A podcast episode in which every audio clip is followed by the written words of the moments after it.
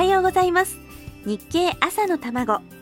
世の中で生まれているものと言葉と出来事に経済というスパイスをかけて会社に行くのがきっと楽しくなるそんな話題をお伝えします。お相手は林さやか。この番組は聞けばわかる読めばもっとわかる日経。日本経済新聞がお送りします。アメリカでも日本でも原因不明の理由でミツバチの数が減っているというお話をお届けしています。アメリカのミシガン州などでは6割のミツバチがいなくなったという話もあります。日本でもミツバチ不足が深刻になりつつあってミツバチに花粉を運んでもらっていた野菜や果物がひょっとするとすごく値段が高くなってしまうかもしれないんです。そんなピンチなんですが偉い人たちはたくさんいます。その問題の対策になるかもしれない秘密兵器の開発が進んでいたんです。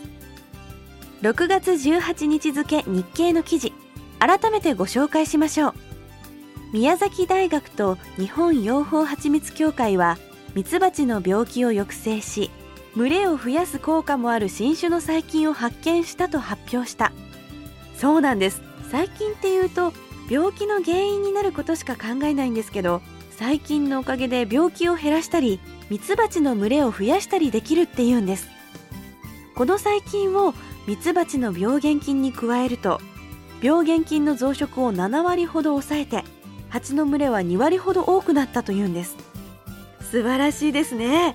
これがそのままミツバチ問題を全部解決してくれるかどうか私にはちょっと難しすぎてわからないんですが科学者の皆さん頑張ってください。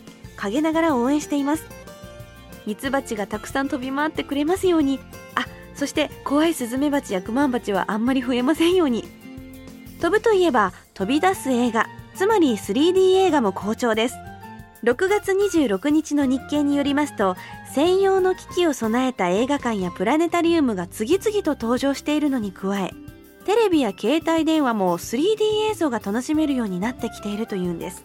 自宅のテレビが大型化したりハイビジョンで高画質が実現したり従来のソフトでは満足できないケースが増えているとのことですが実はここにも裏があります。そうです。盗撮盗み撮りの問題ですね。